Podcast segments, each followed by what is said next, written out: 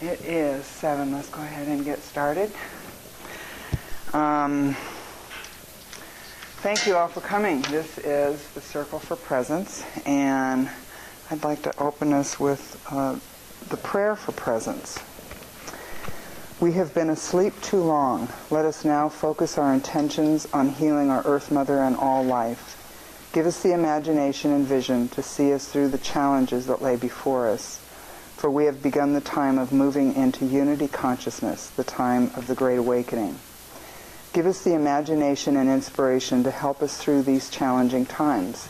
May we be willing to open our hearts to those who are still lost in the shadows of unconsciousness.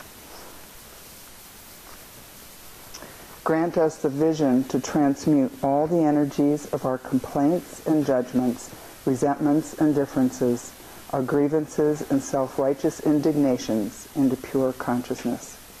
Help us to see that as we continue to judge good versus bad, right versus wrong, that we perpetuate the separateness that causes all of the suffering we experience and keeps us floundering around in the old paradigm of duality. Let us be the light so that others may truly see. And may we move into our heart centers and fully realize that we have only begun to tap into the power of all our potentiality. For love really is all there is. And when we finally surrender into that one universal truth, the joy that we have so desperately searched for outside of ourselves will finally expand and blossom from deep within us and move us forth into the next evolutionary stage of our beingness. We are capable of transforming into unity consciousness without having to experience more tragedy that temporarily unites us as a species. It's up to each one of us to get into our I am presence and make the commitment to be a part of tipping the energies towards that manifestation. Begin from where you are this moment. We are here, and the time is now. We are the ones that we've been waiting for.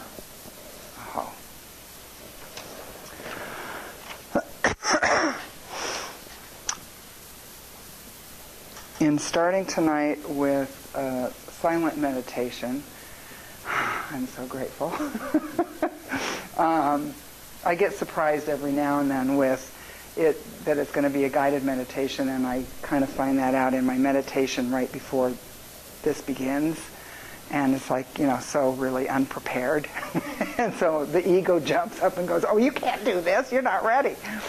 Um, so, um, yeah, but tonight's going to be nice and simple. It's a silent meditation. Um, for those of you that have not done, tried this before, um, it's simply getting a quiet mind. If you go to sleep, if you check out and lose awareness of what's around you, that is not the purpose of meditation. It's okay, but just know that that's not really where you're headed for. Where you're headed for is to be in pure awareness so that, uh, and the best example I have of this is when I had read about Zen Buddhist monks that when practicing, the master would go around and as they were deep in their meditation, he would go behind them with a bamboo cane and just smack the hell out of them from behind. And so obviously, those that got smacked were somewhere else, even though they appeared to be in total meditation um, the ones who were in that pure awareness state, absolutely here, absolutely now, in this moment, fully aware, even with eyes closed, would reach back and grab the cane before it hit them. So I'm not going to go around and smack people with a cane. I'm just using that as a way to help show you kind of where you're wanting to go is at that level of awareness, being so fully present that you are in the center of, of the all. And, and it, it's tough to teach. I mean, we can intellectually grasp it, and it's one of those experiential things, you know? So one of the ways that I suggest that people try is focus on your breath. Focus on the inhale and the exhale, and you can even use that as a mantra. You know, inhale, just say it in your mind. Inhale, exhale, inhale. And for some reason I visualize that for me as riding my breath like a wave, like surfing, and just kind of allowing it to go. Um, if you find that you still are getting the mind chatter and going to the grocery list or something that you forgot at home or, you know, oh, I forgot to call so and so or, you know, whatever comes up, um, you can try using your senses. Okay, so you can do an open eye meditation. And that's why there's flowers, because you can stare at a flower, you can stare at candlelight, um, you can stare at stones, anything that doesn't give you a label. You can also look around at everything else, and as long as you're just noticing color, shadow, light, shape, depth, and not labeling like, oh, they really need to clean that. oh, there's cobwebs up there. oh, that picture's crooked. As long as you're not going there, then you're fine. If you're going there and you you know, and, and don't don't get angry with yourself. That's just resistance. Just notice it and close your eyes and then pay attention to sound. Go to your ears. And you'll hear a level of sound and if you're able to stay there, you'll hear another level of sound. And there's actually even a deeper level of sound than that. So, um, and another way to do it, and this is something that I didn't realize when I was teaching it, that it needed a little bit more explanation. Um, and that is pretend that you're a cat at a mouse hole. Have you ever seen a cat waiting for prey that it knows is there? And it just sits there and it's so still, it, you, it's like a statue, you know? And it is just absolutely focused. That cat is so present. I mean, my best Zen teachers are my cats. And so you're not waiting for a mouse. Pose yourself in your mind that way, waiting for the next thought to come up. And you're not waiting for some grand thought. You're not, you know, because when you focus on waiting for the next thought, if you're really focused there, no thought will come because you will be too present. You'll be so present that the ego can't, the, the ego doesn't exist in present moment. So that's why it's always dumping us into the past or into the future. Okay, even if it's a few seconds ago or a few seconds from now, it doesn't care. Its only job is to survive. So it will do anything to get us out of present moment because you don't have to do anything to get rid of your ego. Just go into present moment and it doesn't exist. So you don't want to resist. You don't want to go, oh God, there it is again. As soon as you do that, you're resisting. And what we resist persists. Absolutely. Every time and with equal power of whatever we're resisting. So if I'm resisting with this much power, this much power is going to come back at me. So you really want to just notice it and then put your attention right back into this moment, right here and now. Okay? I'm going to start us with the singing bowl, and then in 15 minutes, you'll hear the singing bowl again. You are welcome to go to any other part of the room if you like. Sit on the floor, do whatever to be comfortable. It's entirely up to you.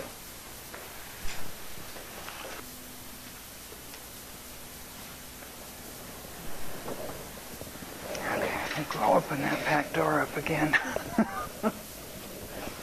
Just for air. Yeah.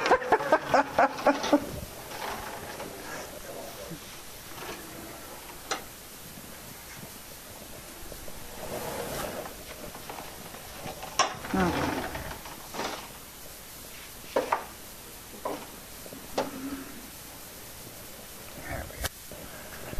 Well, hopefully, some air. Ah, steam bath, yes. okay. Um, so, does anybody have any questions about that? I know that I, I've been, I've just gotten from a few folks that maybe it wouldn't be a, a bad idea for me to throw that out and just check it out regarding the meditation. So, questions, comments? No? Okay. It's, it's hard for me, I, you know, I got this, this busy head.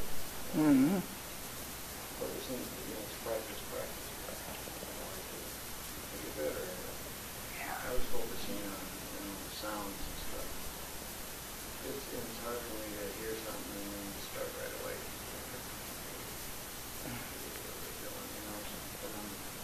Or making a story about what the sound Right. is. Yeah. Right. Yeah. Practice, practice. Yeah. I don't think you're alone, Timothy, at all. um, and and the practicing, this is another thing that's important to share, is that a lot of people believe that in order to meditate, you have to do what we just did. You know, you have to sit still, and you have to be quiet, and you have to go to that place, and you don't. Life is a meditation if you choose it to be. So the next time you're washing dishes, for example, get into that moment. Instead of your head being off five other things, what you've got to do next, what you're going to take care of, what blah, blah, blah, make sure that you're in, feel it. Feel the water on your hands, how the soap feels, the temperature, how the weight of the plate or whatever it is you're washing. Smell. So, you know, use your senses and really be in that moment. The other thing that I practice with that is that I'll express gratitude. The fact that I've got clean water to wash the dishes. I've got soap. I have a sink. I have a kitchen. You know, I start looking around and there's every minute detail is something for me to be grateful for.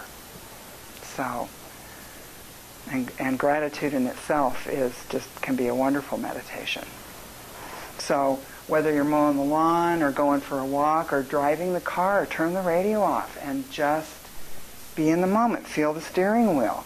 Feel what it's like to have your butt in that seat and what kind of roughness is there to the road or, or is it smooth or, you know, I mean, just notice everything. And in that noticing, you're present and you're meditating. So then what you've done is you've exercised that muscle. So, okay. Um, taking the ego as a personal problem. Thank you for doing that. I love it. Sitting here wrestling with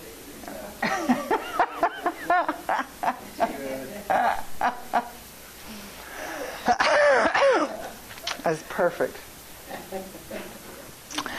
Um, so taking the ego as a personal problem, when people start studying this work, they start focusing a whole lot on recognizing when the ego is popping up. And, and one of the things that I hear from a lot of students is, oh, well, you know, the ego, it just keeps jumping in there no matter what I do.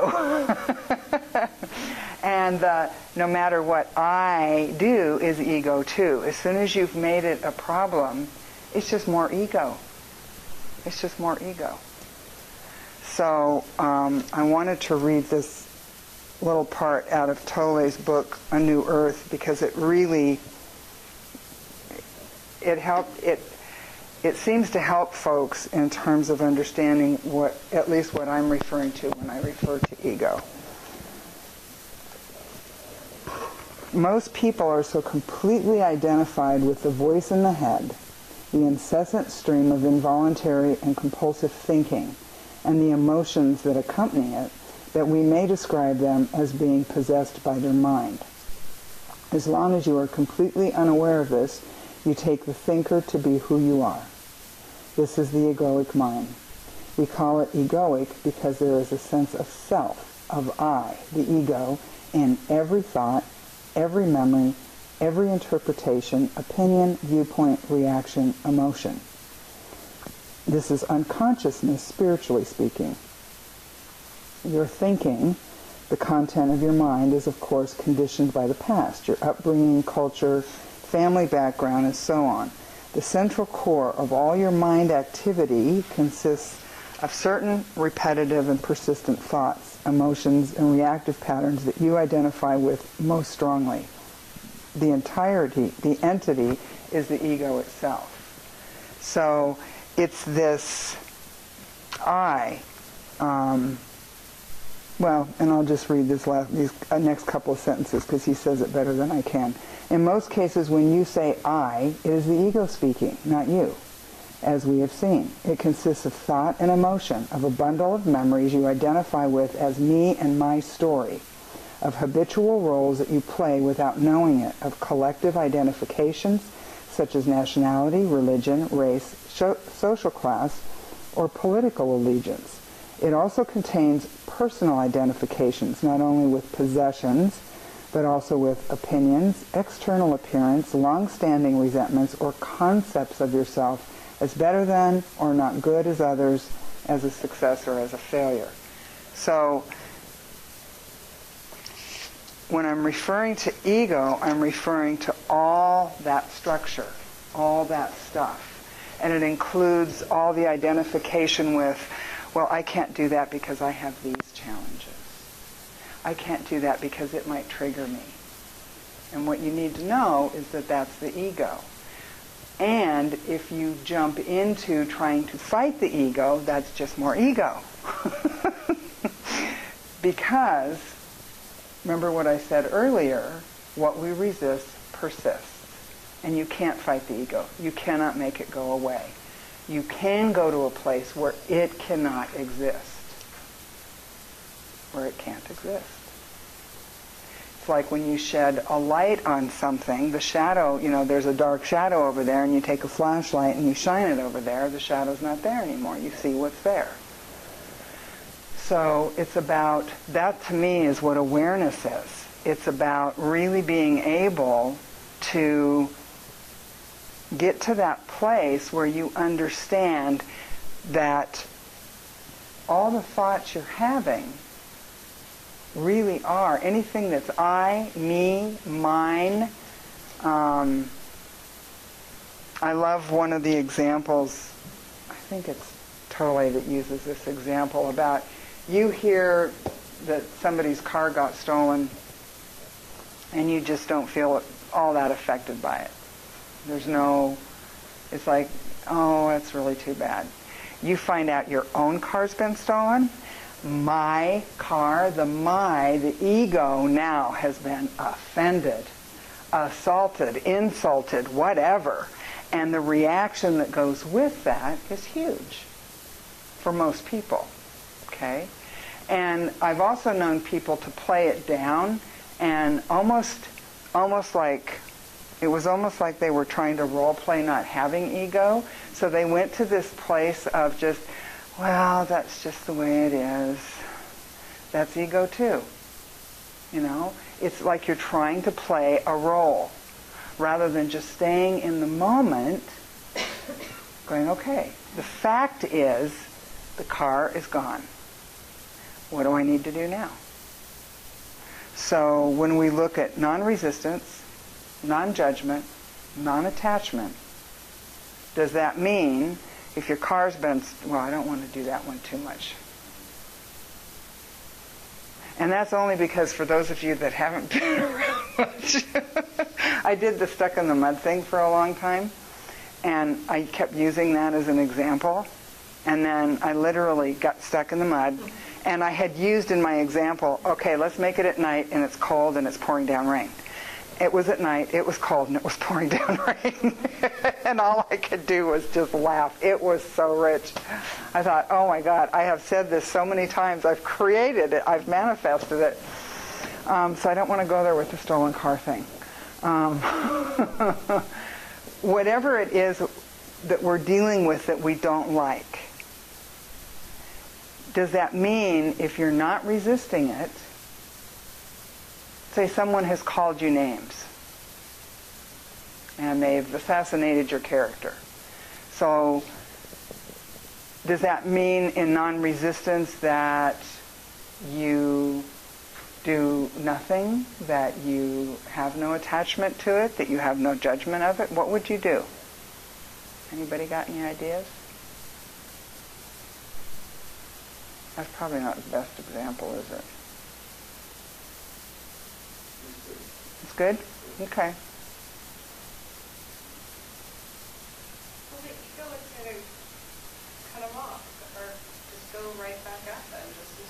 Mm-hmm.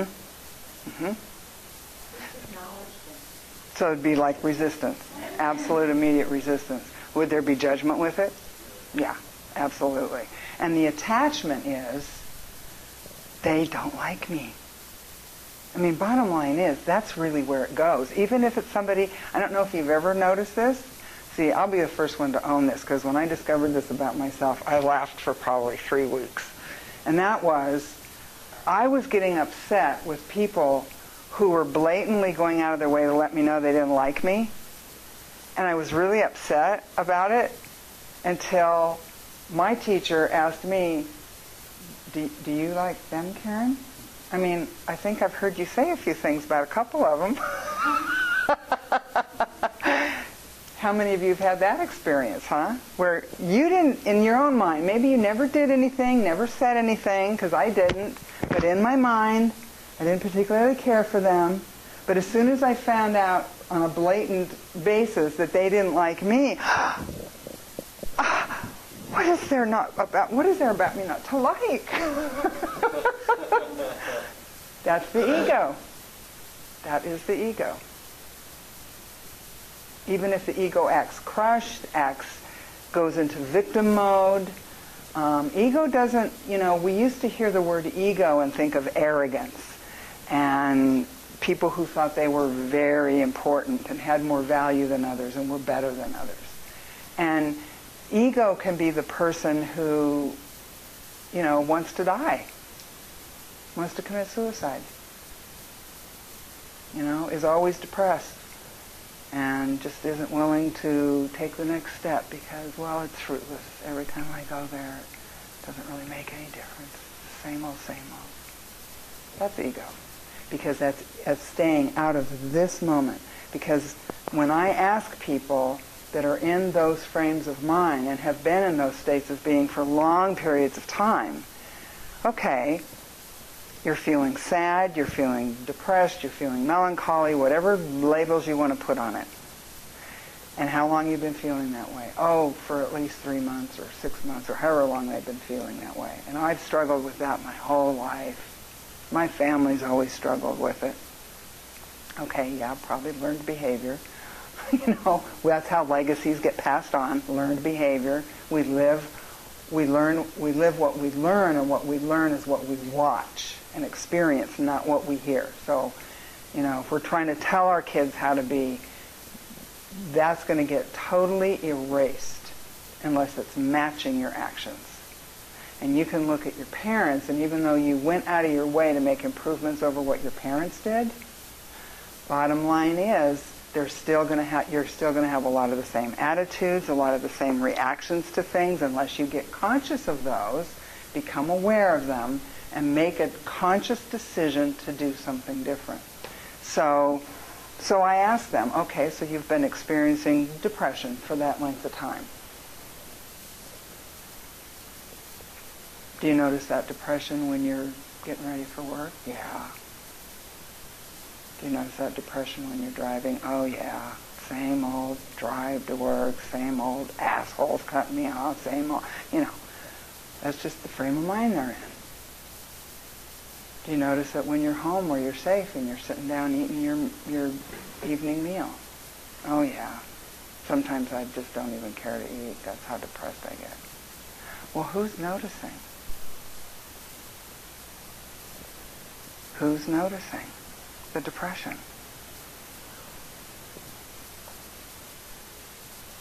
There's a separate awareness. There's a separate I am presence that is what is noticing. Call it the noticer, call it the observer. Um, anybody in here seen what the ble- do we know? Okay, and they talk in there about the observer. That's all the observer is, is that I am presence, that part of each one of us, no matter what our backgrounds, no matter what our, it doesn't matter. Education, finances, doesn't matter, any of that. We all have it.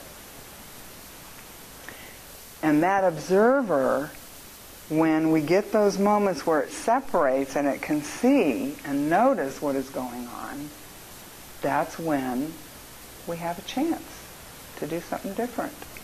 if you're willing to recognize that that's what's going on.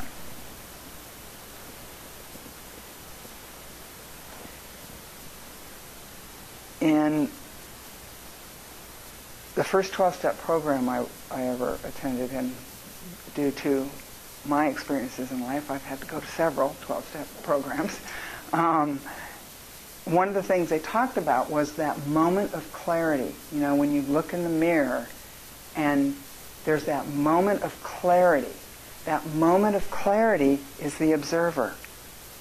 Is that I am present standing separate from going, what the hell are you doing? What's going on here? This isn't you. What's happening? And that I am presence can indeed be enough, because I've seen it, pull people out of long, long-term serious depressions where they were on medication, they'd been hospitalized, there was, had been suicide attempts, but it was enough. They grabbed onto that and got into that place. And whenever they started to move out of present moment, they were able to recognize it and pull themselves back in. And that's just about working that muscle, like what you were talking about, practicing. You know, it's about doing it enough, being able to put your mind back here. It's like one of the things that I suggest to people when they're wanting to get more present is how often do you eat meals in front of the television? Stop, stop, just that. Sit down at the table, light a candle, eat your meal.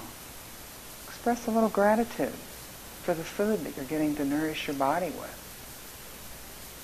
and be present with your meal in that moment. You know, notice the crunching or the softness of the food, the, the spices, the flavorings, the texture, how long it takes you to chew something,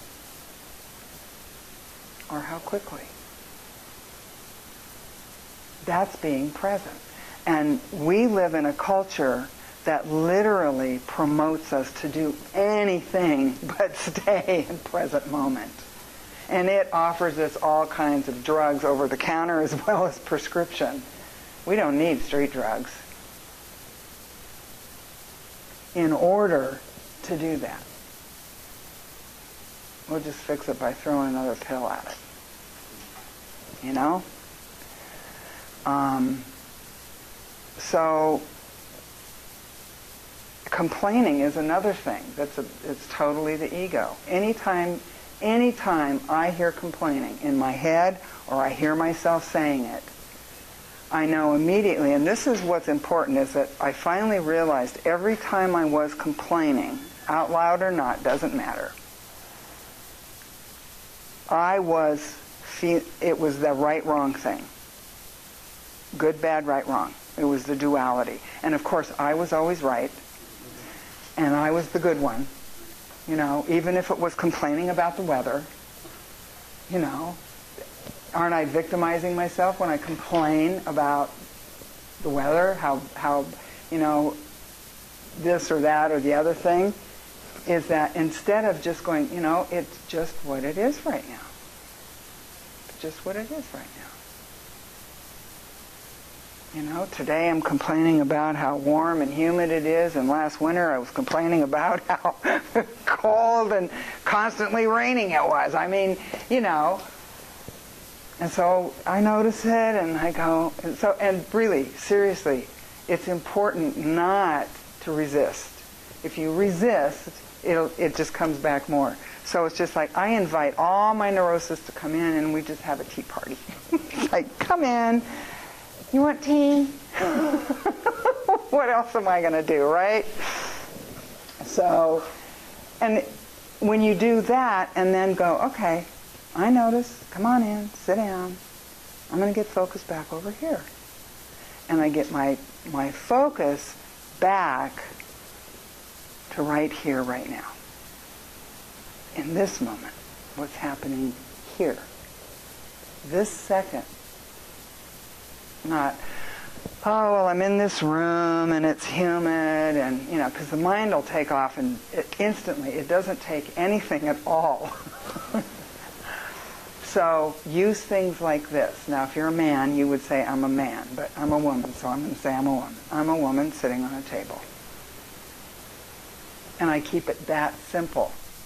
When I'm teaching people this, I'll hear things like, oh, I'm a woman sitting on a table with a bowl on my right and a lamp on my left. And I'll go, no. a woman sitting on a table. Get back into your body.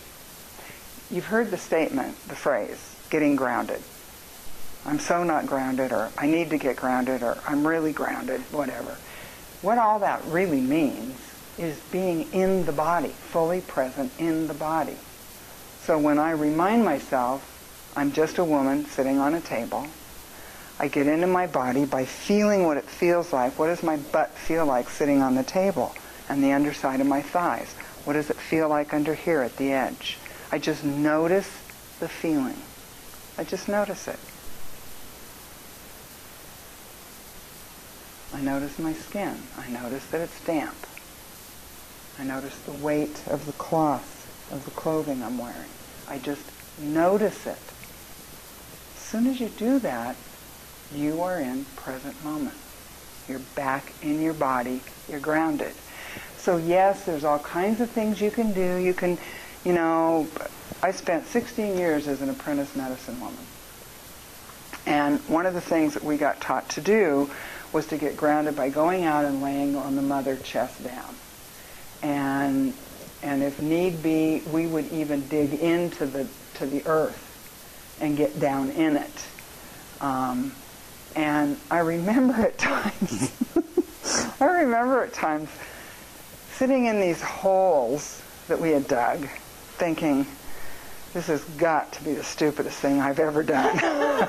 There's got to be a cleaner way of getting grounded.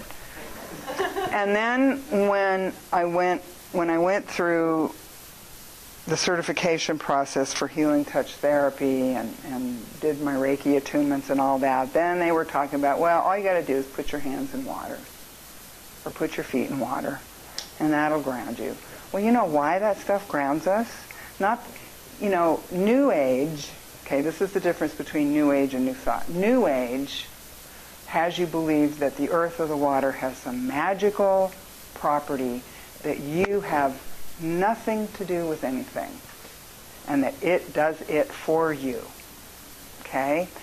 New thought is recognizing that it's our mind that creates everything. Everything. For example, that's why pharmaceutical companies do not use placebos anymore to test their new drugs. Because placebos win hands down every time. The power of the mind they use their old drugs to test their new drugs. so they can say, oh, see how much better this is? We've knocked out two of the side effects. Now you won't steal things and kill your mother. so,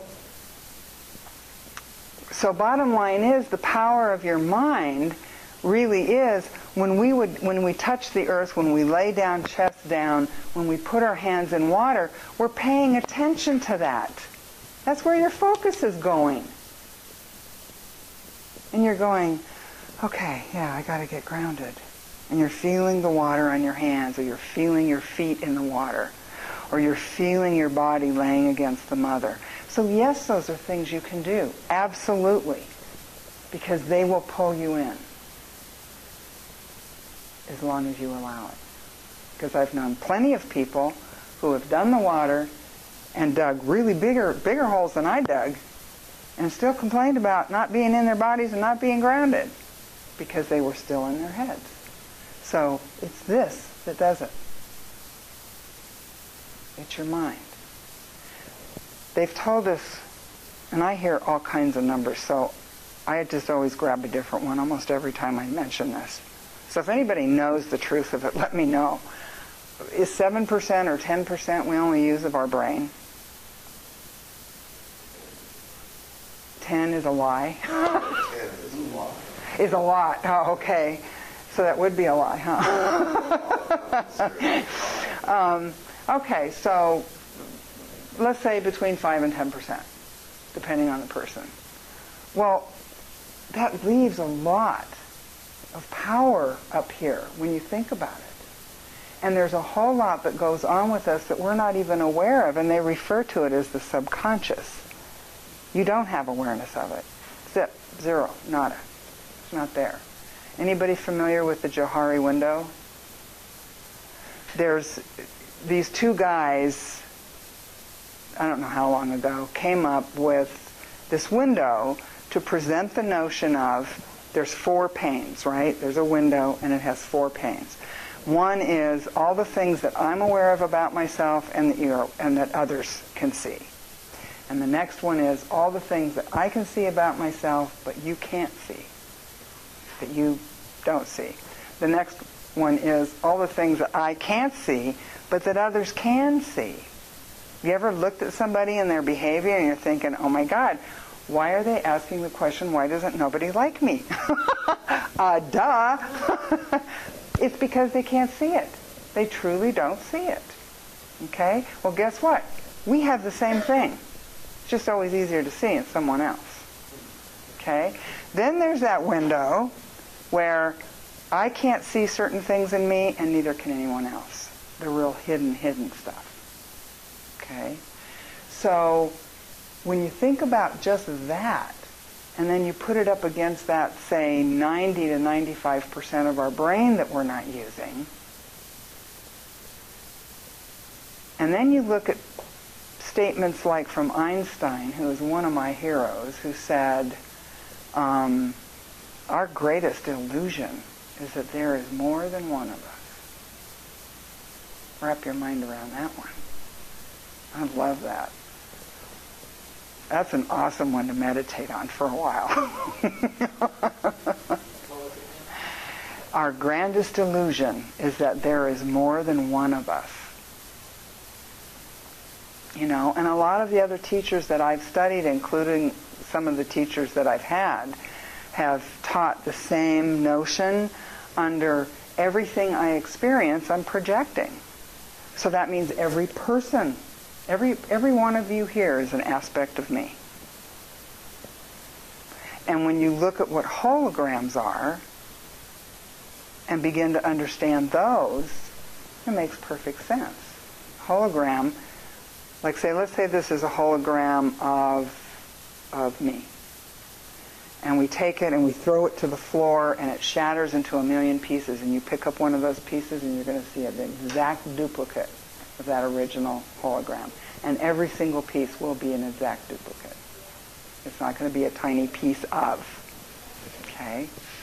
So, with that, looking at maybe it is possible that each of us really are the projection of each other.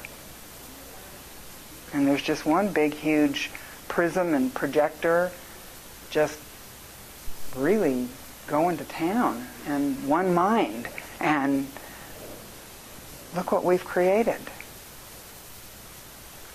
And that's why it's also, I think, so important for us in order to evolve rather than our species getting killed off by ourselves and our own actions, that we have to be willing to wake up or at least at least make that attempt. So, before I go any further, um, I want to open it for questions and comments. I like to get those dialogues going. So think about resistance and non-judgment, situations in your life, attachment.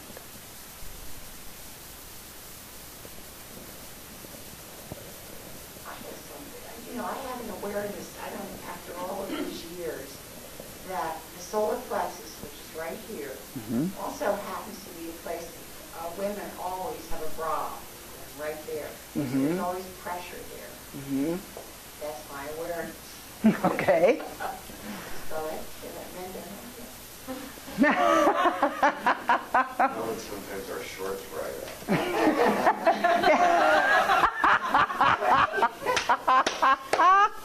That's uncomfortable.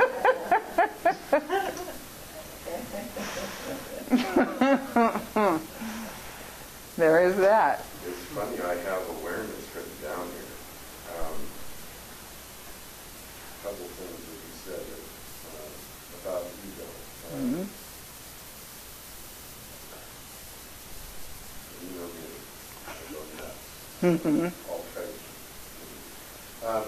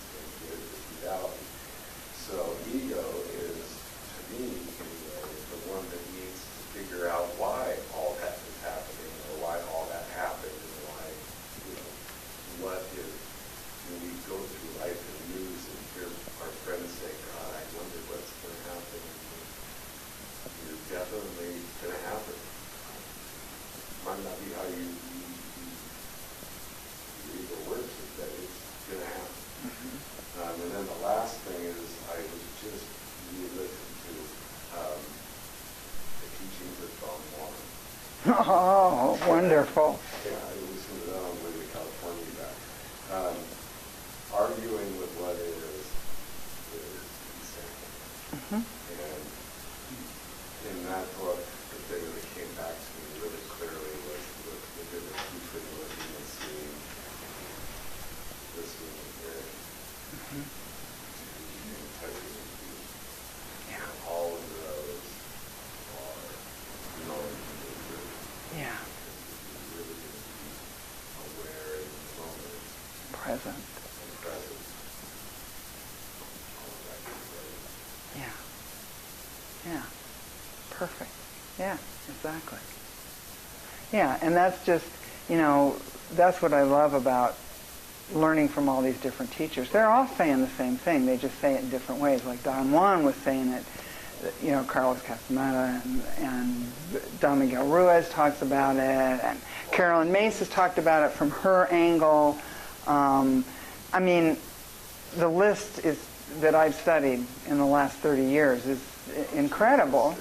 Well, yeah, Jesus and Buddha and Muhammad and you know all of them. I mean, yeah, every time and Katie, you know, every time I argue with reality, I suffer, and I only suffer every time. So do I want to keep suffering? Do I want to keep arguing with reality? no. That's where the, ego, yeah, it's just automatically, yeah, wants to fight everything and, and, and it'll go to that less than place or the better than place. It doesn't care. It doesn't matter. All the ego is interested in is surviving. And I really do believe that my ego thinks it can kill me and carry on. You know? And I have to keep reminding it. Well, I haven't had to in a very long time, but I used to have to keep reminding it, listen, bottom line is, you need this meat suit to carry your ass around. So, Well, you know? The only way to tell if your time is here is over, is not, if you're here, it's not, so right, exactly. get over it. Yeah, exactly. We're all leaving, but how you know when it's not time? Y- You're still here. Yeah, exactly. And I think the other piece to some of that is I want to go back to the resistance, attachment, judgment stuff. Um,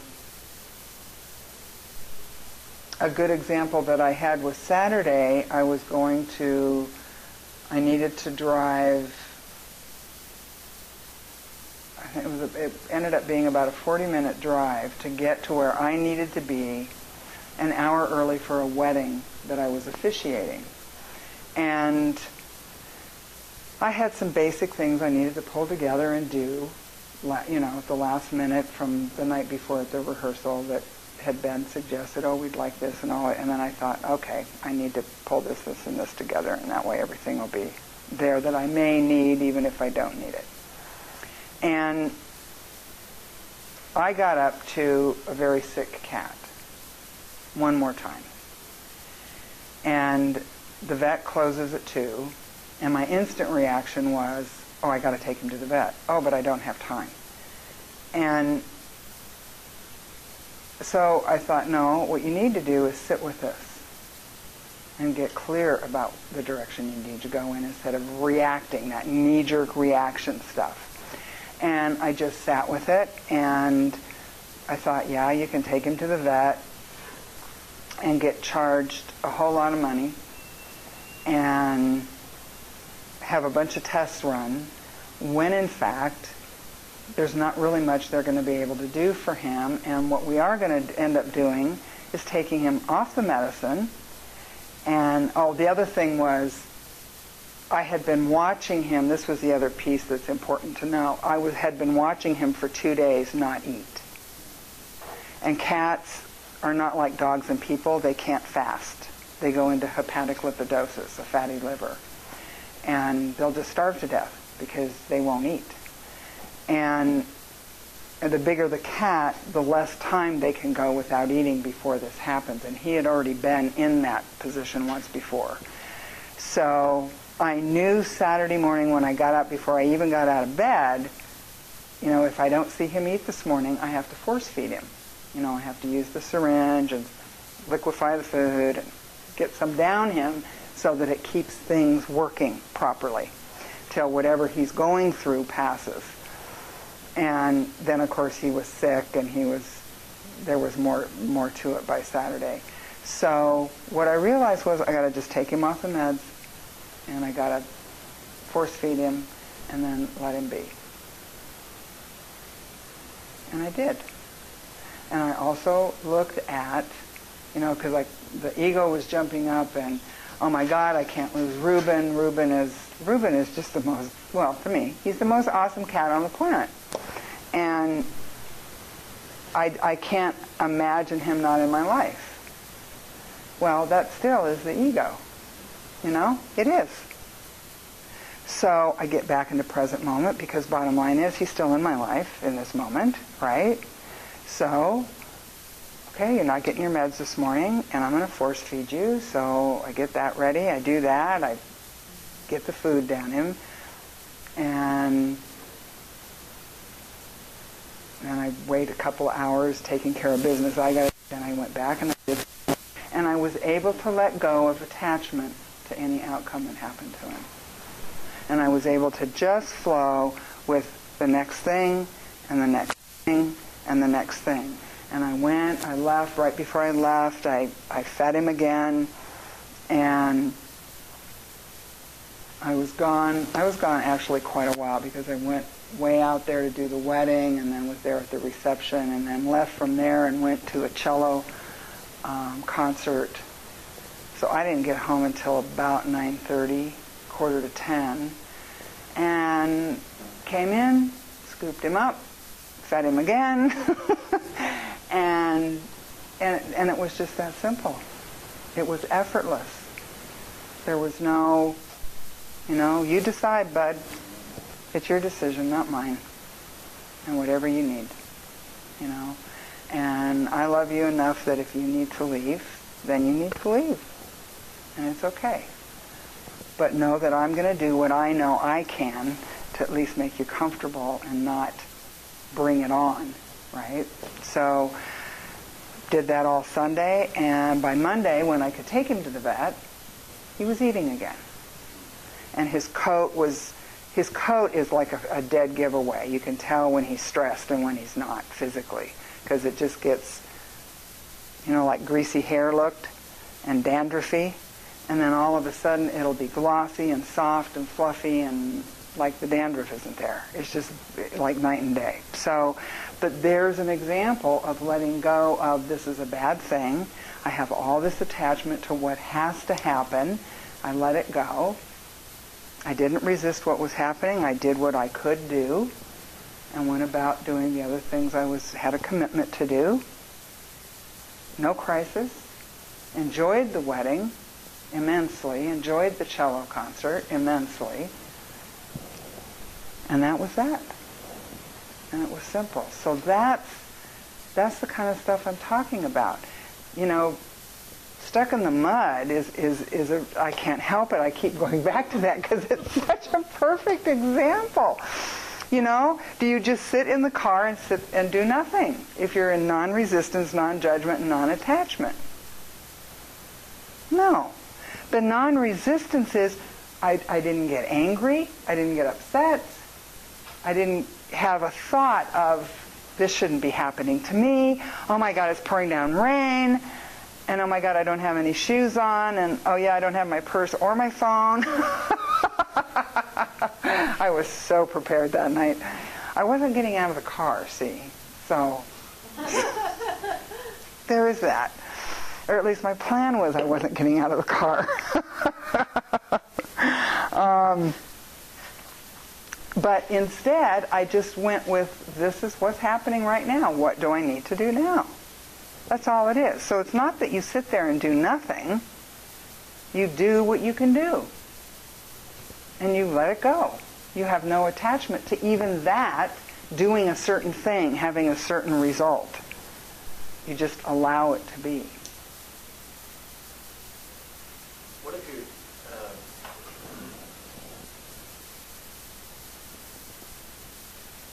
in dealing with other people, hmm uh, dealing with someone who is always in the future, that is always has a difficult time being in the present. hmm Um, that's what's coming up for me. And getting, trying to get them, not hook them, but just get them to come to the present of like, this is what's happening now. This is what's unfolding right now, not But you can't. So you can't. You really want to watch and be careful that you don't have attachment to get them into present moment. So you can you can make a statement because sometimes that's all people need. I know that's all I would need from my teachers most of the time is Karen, get back here. Oh yeah, huh? you know. But then I was also making myself available for that. That was what I was wanting, right? And and then plus moving into teaching it the way I've been teaching it now for quite a few years, um, I invite my students. If you if you hear a statement from me that has me out of it, I've got lots of students that'll say, "And that's happening when?" you know, because I I need that as much as anybody else, right? But when you're dealing with a lot of other people that, like, say, maybe aren't um, open to it or aren't learning it. Or, this is the other thing that happens, and at least in my world I experience this, a lot of people that believe, oh, I'm so spiritual, oh yes, I meditate all the time, oh yes, I do this, oh yes, I've seen this person and I've done that person and I've done this retreat and I went to Findhorn and I went, okay, wonderful. I'm happy for you. And I notice that their conversation continues to be either past or future. They have still absolutely no clue how to be right here, right now. I don't care how many books, you know, you can read the books, but if, if you're not applying the information and you're still all stuck in your story, the books are nice. They're good for The authors appreciate it. authors appreciate it, absolutely. So what do you do, just let go? You let go and you just say, you know, what I will say, I have a I have a friend that is not into any of this. Although she thinks she's into all of it. And and I say friend because she got she got clean and sober I think a year before I did. And, and we met by a mutual friend in the program introducing us because we lived like four houses apart. And we became fast friends. And of course, back then I was crazier than a bedbug and, you know, made anybody else look good. and, um, and, but bottom line is, at this point, she still is in the place of being able to say all the right things and, and do lots of quoting. And she's been on, I don't know how many retreats, has met a lot of people I've never met that I've studied, but I've never had the opportunity to meet. Um, and yet, she still, most of the time, is in the past or is in the future, and also is very addicted to drama and crisis. And there's always some problem, and she's always triggered by something. And it's it's a struggle, you know. Those are those are the challenges I have. And it's like and it's like I just go, "Oh." And after about 5 minutes, since I don't want to sit there and be a captive audience to her choices, I excuse myself. And so consequently, we don't connect as often anymore. About once every 12 to 18 months, we get together, have coffee. I listen to the latest dramas for about an hour and a half, and then I excuse myself, and it's another 18 months. And possibly after this last time, I don't know, I may not see her again. Because she said to me, You just don't seem to care. And I said, Honestly, I don't. It, eh, but when you hear somebody say that, if back in the day when I heard somebody say that, I saw them as lacking compassion. They didn't have heart, right? You're an insensitive, lacking compassion. You have you you know you're cold. You're and what I realize today is I don't care about all that stuff. It's meaningless to me. That's why I don't care. What's important to me, and, and I said this to her, I said, no, all of that stuff is meaningless to me. Because what I know is that you're here in front of me right now. You. And we're sitting here and we're drinking coffee that you made for me. And I know you made it with love. That I care about. That's important. That's wonderful. And I'm enjoying that. And this other stuff, no, because none of it's happening right now. Some of this stuff happened a year and a half ago. And it doesn't matter anymore. Well, she got angry and basically let me know she didn't want to talk to me anymore. Well, we'll see. But and it's okay. And I don't judge her for that either. She's where she's at. But I know the observer in her, that noticer, has awareness that if she ever starts to wake, awaken or wants that, she knows of one person that at least we'll be real with her, We'll be honest. And that's, excuse me, that's really all you can do. You know, sometimes you have to set boundaries. You know, Katie talks about there's no such things as boundaries, and it's just a matter of semantics because she sets boundaries all the time. She calls them preferences. okay. you know, boundaries, preferences, I don't care, whatever the heck it is. It's all the same. You know, so my preference is I really don't want to spend a great deal of time with people who, now here's, you want to hear my ego? Okay, here's my ego. Those folks are fluffernutters. fluffernutters are people who are all into the spiritual shit and they're unconscious. Yeah. They're using it. What it's just another egoic identification. Look who I know, look what I've done. Look, I'm so airy fairy. Oh, wonderful. Okay. And my program says um, that I let go and let God, and that solves all my problems. Why don't you try that too? And my program tells me, and I just think, whatever. I can't have a conversation with you when you do that. And we- You know, I've known you for so long, and, you know, how are you? Well, my program tells me to work the steps in my program, and I just think, oh, it, it just. Well, it, you can't you can't connect with somebody that that has taken on that as an egoic identity. That's a role that a person's playing, and if you can just recognize that. and- And what I do, okay, so here's the other, here's the flip side to the coin. This is what my ego doesn't like. Okay, so if I came up with this term fluffer fluffernutters, and you know what a fluffernutter is? No. Anybody from the East Coast? yeah. Well, I found this out from an East Coast friend because I'm not. I've never even been to the East Coast, although I'd love someday to go. I found out there's actually a sandwich called a fluffernutter, and it's made from Wonder White bread. This is what I was told, so you correct me since you know. Wonder White bread, and then you know the marshmallow fluff in a jar? You put a bunch of that on one, and you put peanut butter on the other, and that's a fluffernutter sandwich. Oh dear. Oh, my stomach hurts thinking about it. But I thought, even better. There must be a part of me that in my sleep flew to the East Coast, had a fluffernutter sandwich, and went, "Oh, this is just like some people I know. okay, at the same time, let me flip this coin over. That's the ego, right? The ego is judging. My ego is judging by going there. That's plain and simple. I'll own that.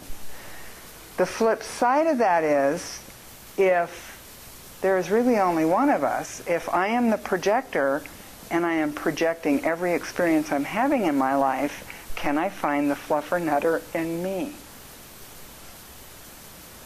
Ew. And there was many times when I was first learning this stuff 20, 30 years ago, where absolutely I was one of those people. Yeah. And I was able to then have compassion for that person that was me and recognize that what I was doing by taking that on as an egoic role, that maybe part of what I was doing was that was my way, that was the only way I could learn it or to get the information in enough. And through having compassion for me, I'm able then to have compassion when I hear it in other people. So that's that projection piece is can I find that in me? And that's what he was talking about, of the acceptance and the awareness. And I get that, and I, you know, I get excited for people that are just discovering that. I love to hear it. Right. I'm talking about the people like you shared that I've known for a long, long, long, many, many, many years that you can't have a conversation with that'll just. Because that's where they're stuck. They got stuck there. And so maybe I didn't get stuck there, but I've been stuck in other places with other things in my life. I got with, well, I stuck with a couple of husbands for a while and had trouble getting out of those.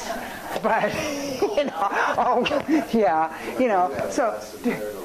I did, and we had really strong contracts. Those were meant to be, absolutely. Bottom line is, can I can I relate to being stuck with something? Maybe it's not the same thing. You know, I can't relate to being prejudiced when I hear somebody express their prejudiceness against a person because of their skin color or because they're gay. And so there was a part of me that used to really flare up inside when I would hear that. Well, I'm being judgmental and I'm resisting and I have attachment as to how this should be. Right? Good, bad, right, wrong. I'm right, I'm good, you're bad, you're wrong. So I'm staying stuck stuck in duality. The other piece I was able to look at is if you broaden what you're looking at in you to see if you can find it in you.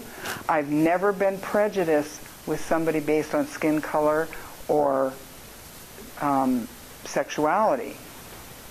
But I just last April, and a couple of people in here know because they were there, um, discovered that I had a huge prejudice against princesses. People that I referred to as princesses. And, and, where I discovered it was at a Tom Compton workshop, which was all on the work of Byron Katie. And so I took that through the work and I was able to discover the root of it and where it came from and was able to embrace my inner princess. so I came back the next day at the workshop with a tiara.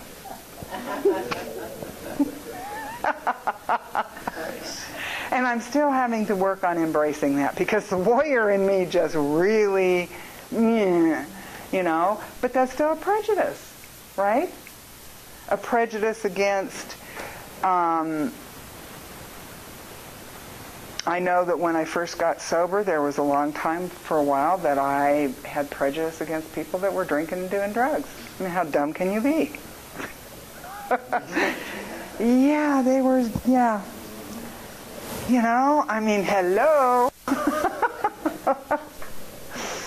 you know, those are maybe different prejudices, but aren't they the same, really? That so sometimes you have to kind of globally step back, and it's not going to be literal, it's not going to be exact, but I'm going to be able to find it in me if I get honest with me. You know, or these people are. You know, I'm I'm on I I vegan. I don't eat anything with a face or a mother, and I don't do dairy, and I don't do eggs, and you know I I have not experienced going to that place of people eating meat, but that would be have been an easy place for me to go to.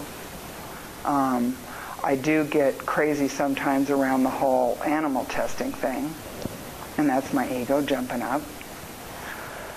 And I'm still trying to find the fine line there. Where do you take action and not have resistance, not have judgment, and not have attachment as to how it should be? You know, so you know, I we're all still.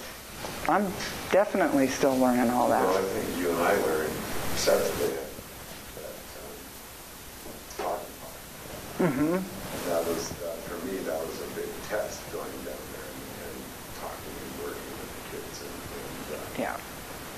you know, because they have all this youth and they, you know, the night of they were going to break everything up and everybody's freaking out. Um, all of us bolsters were like, they're not going to do anything. I just remember this young dude, wild-eyed, came up to me and there was like six of us standing there. And he said, you guys have any chains? And we're like, chains? Yeah, we're going to chain ourselves to that statue. Like, no, man, I don't have any chains. Nobody does. God, don't you love it? Seriously walking around being and run into somebody that was dragging. He was shocked when he couldn't find it. He got to get that chain. But the point being was that the ego down there was, you know, Well, it was another form of identification. right. you know and that's why one of the things that has not been that I struggled with and that I got to learn a lot from was that I was trying to eventually I began to see that what I was doing with the 99% versus 1% was that that was still a form of duality. And so when I was at the meetings, I would talk about what's the possibility that we don't look at it as them versus us and do the same old paradigm that's always been done. Because even if you affect some change, that kind of change is always temporary. It's always temporary. About listening and hearing, because just like Marcus says all the time, if you're going to start a conversation or a negotiation with your right and wrong, It's a violent communication. then we're never going to go anywhere. Well, it's violence. As soon as you haven't even opened your mouth and you've begun violent communication as soon as you've decided you're right and the other person's wrong. Yeah. Yeah. I know. Isn't that a bummer? Yes, it's a good place to start learning.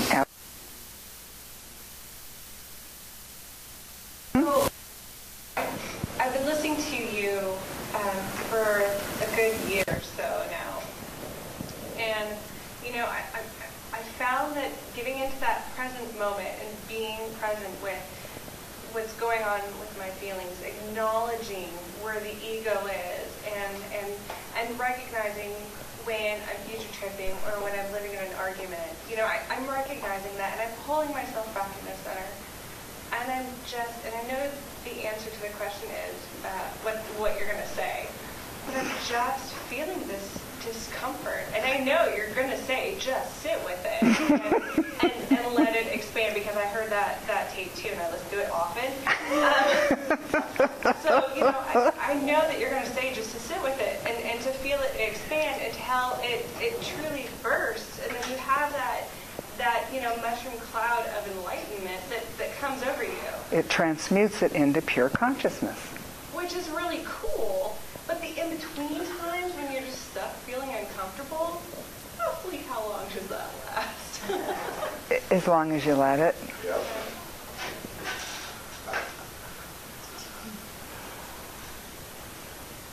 I know, it sucks. I can hear the wheels of the ego going. No, I'm just thinking, personally, Because- thinking, it is what it is. Like, that's just, Well, and bottom line is, it can happen as soon as you decide to let it happen. It really is that simple and can so much fear that goes along with it. And, and you the fear comes from where, honey? Well, duh, the ego. Yeah, and the fear is always about the future. Yeah. So another tool that you can use that can be really, really helpful is Katie's work. Write down what those fears are. The ego loves to keep us in vague fears because then there's never anything to really address. But you specific about fear about what? Because I'll say, okay, I'm feeling all this anxiety. What are we afraid about now? Come in, have some tea, let's talk. and then I'll hear some of the thoughts. Oh, there won't be enough money for this. What if Reuben gets sick again? What blah, de blah, de blah. So I'll write down whatever those beliefs are, whatever those thoughts are. I need more money right now. Is that true? This moment, right now, I need more money. Is that true?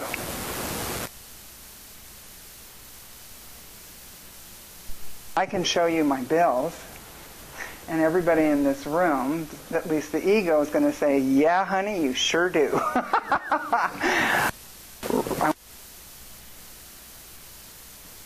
right now, in this moment, I need more.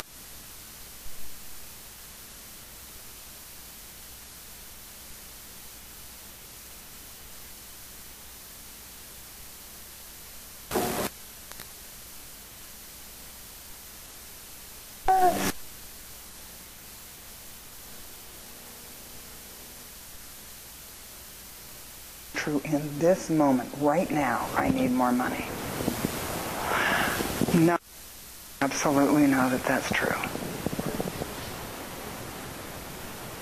And I take a look at all the ways that it makes me feel, that my body reacts, the way I treat others, the way I treat myself.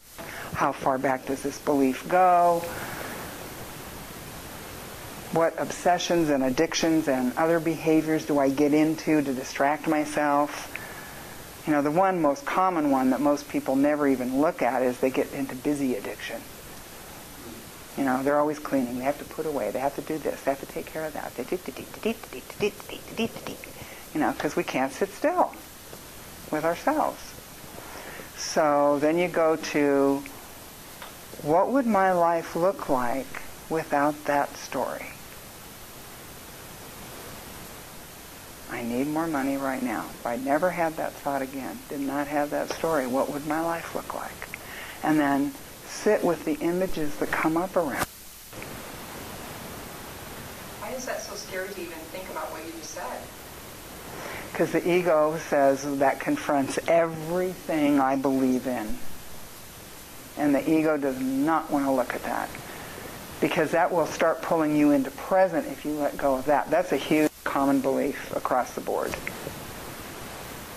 And every time that I get to that question, that, you know, that warm thought, you know, that I, I identify with as a higher power or whatever, you know, it's always peaceful. My life would look peaceful here. Yeah. free. Mhm.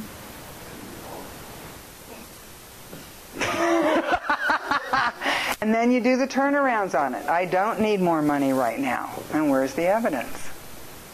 Well, is anybody asking me to pay them right now for anything? No, I'm, I'm a woman sitting on the table. That's it.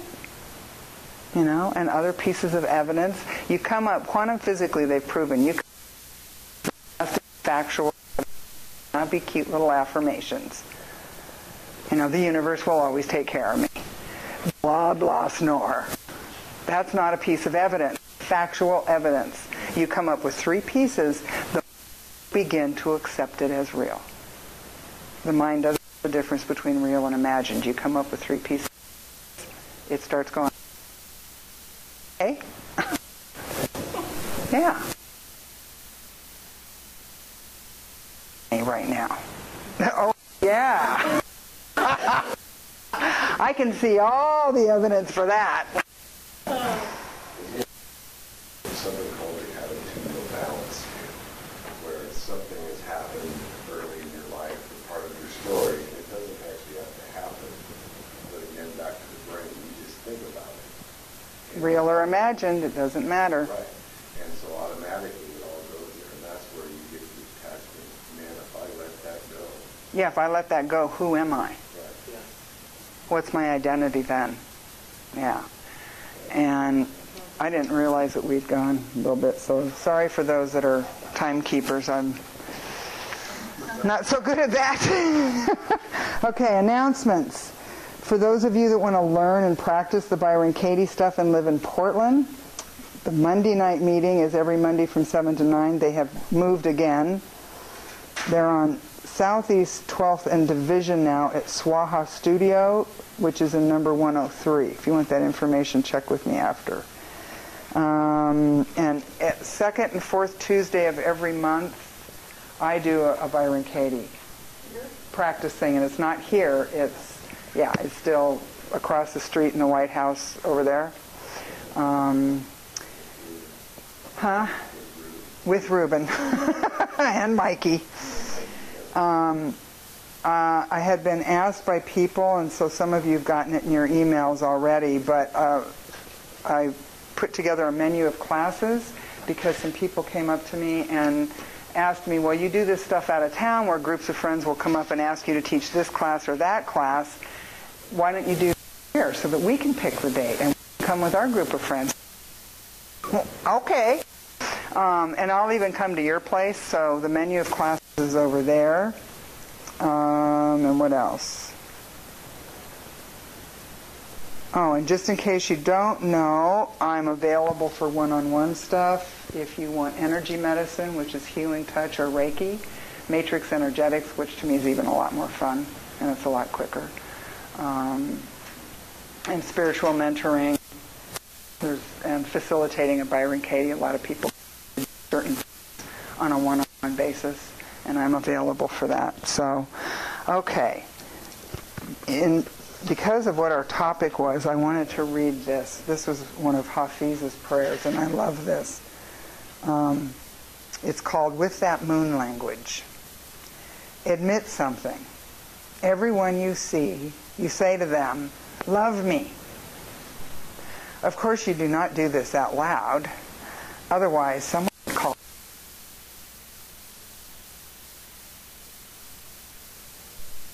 to connect. A full moon in each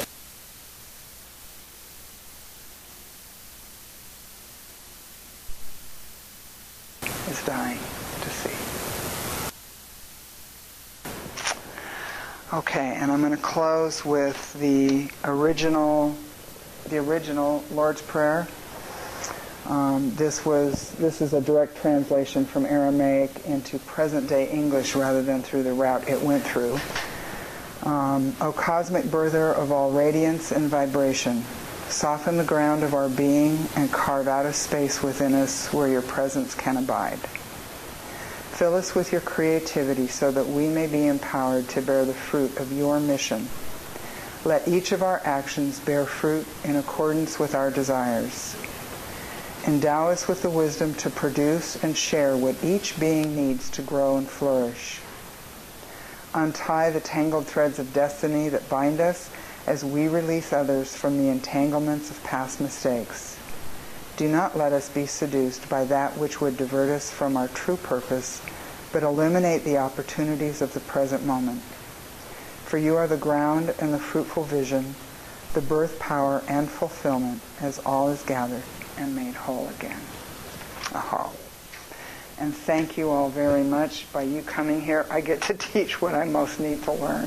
Thank you. You're the best. You are, Earl. No, you are.